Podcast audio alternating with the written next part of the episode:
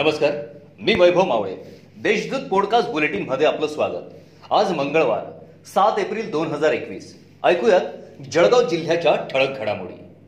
सहा एप्रिल रोजी उपायुक्त संतोष वाहुळे जोशीपेठ परिसरातील बागवान मोहल्ल्यात पोहोचले असता त्यांच्यावर दहा ते पंधरा जणांच्या जमावाकडून दगडफेक करण्यात आली.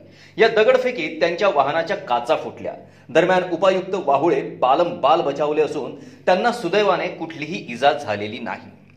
जिल्ह्यासह राज्यात कोरोना बाधितांची वाढती संख्या लक्षात घेता मुख्यमंत्री उद्धव ठाकरे यांनी राज्यभरात तीस एप्रिल पर्यंत कडक निर्बंध लागू केले आहेत त्यानुसार जिल्हाधिकारी अभिजित राऊत यांनी स्थानिक पातळीवर आदेश काढले असून अत्यावश्यक सेवा वगळता अन्य दुकाने बंद असणार आहेत.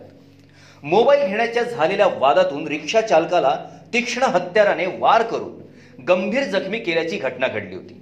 या प्रकरणी सोमवार पाच एप्रिल रोजी रात्री उशिरा नशिराबाद पोलीस ठाण्यात पाच जणांविरुद्ध गुन्हा दाखल करण्यात आला आहे भारतीय जनता पार्टीचा एक्केचाळीसावा वर्धापन दिन मंगळवारी भाजप कार्यालय वसंत स्मृती बळीराम पेठ येथे सकाळी जिल्हाध्यक्ष आमदार राजू मामा भोळे यांच्या हस्ते पक्ष ध्वजवंदन करून साजरा करण्यात आला. यावेळी मान्यवर उपस्थित होते. दुकान मालक काही कामानिमित्त बाहेर गेले असता दुकानातील काम करणाऱ्या नोकरांना चोरी करताना रंगे हात पकडल्याची घटना मंगळवारी दुपारी बळीराम पेठेत घडली. या प्रकरणी दोघा चोरांविरुद्ध शहर पोलिसात गुन्हा दाखल करण्यात आलाय. शहरातील एमआयडीसी पोलीस ठाण्याच्या हद्दीत तीन जुगार अड्ड्यांवर एमआयडीसी पोलिसांनी छापा टाकलाय. या कारवाईत पाच जणांना ताब्यात घेतले असून त्यांच्याकडून सुमारे तीन हजार रुपयांचा मुद्देमाल हस्तगत करण्यात आलाय. बालकांना मोफत व सक्तीच्या शिक्षणाच्या अधिकारानुसार दरवर्षी इयत्ता पहिलीच्या वर्गात प्रवेश घेण्यासाठी शासनाने पंचवीस टक्के जागा राखीव ठेवलेल्या असतात.